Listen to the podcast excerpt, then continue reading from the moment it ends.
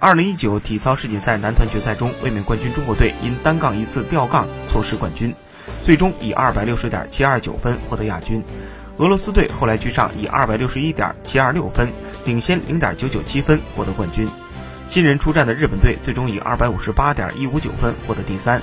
赛后，多位选手接受采访时表示，要直面现实，通过接下来的针对性训练，争取在东京奥运会上把丢掉的冠军赢回来。在自由操、方杠、单杠都有稳定发挥的林超攀赛后对记者说：“这场输了没关系，输也输得起，我们要接受这样的事实。